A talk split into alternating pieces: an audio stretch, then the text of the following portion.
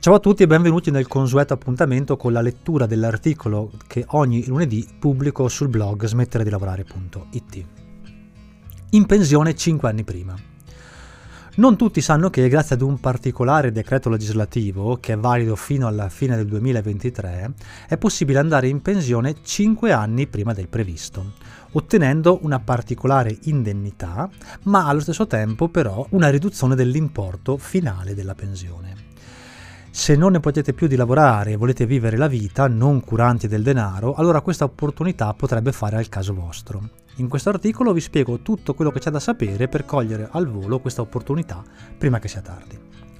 La legge di bilancio 2022, vi lascio il link in descrizione, ha esteso la validità del decreto legislativo 14 settembre 2015 numero 148 fino al 2022-2023 e questo significa che avete tempo fino alla fine di quest'anno per decidere se andare subito in pensione e dire per sempre addio al vostro posto di lavoro.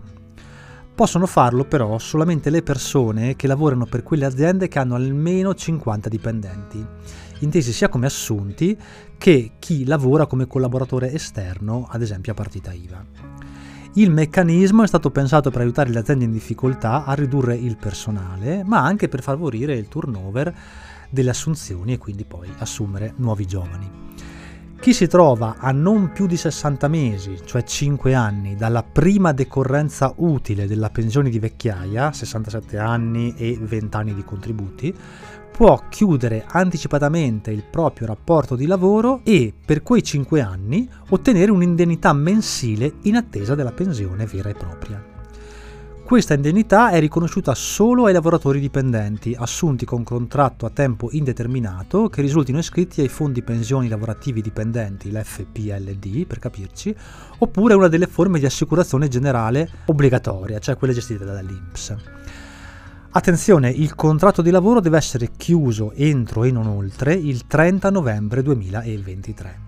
Se si rientra in questa casistica, per 5 anni si prenderà un'indennità che va a sostituire il mancato stipendio in attesa della pensione.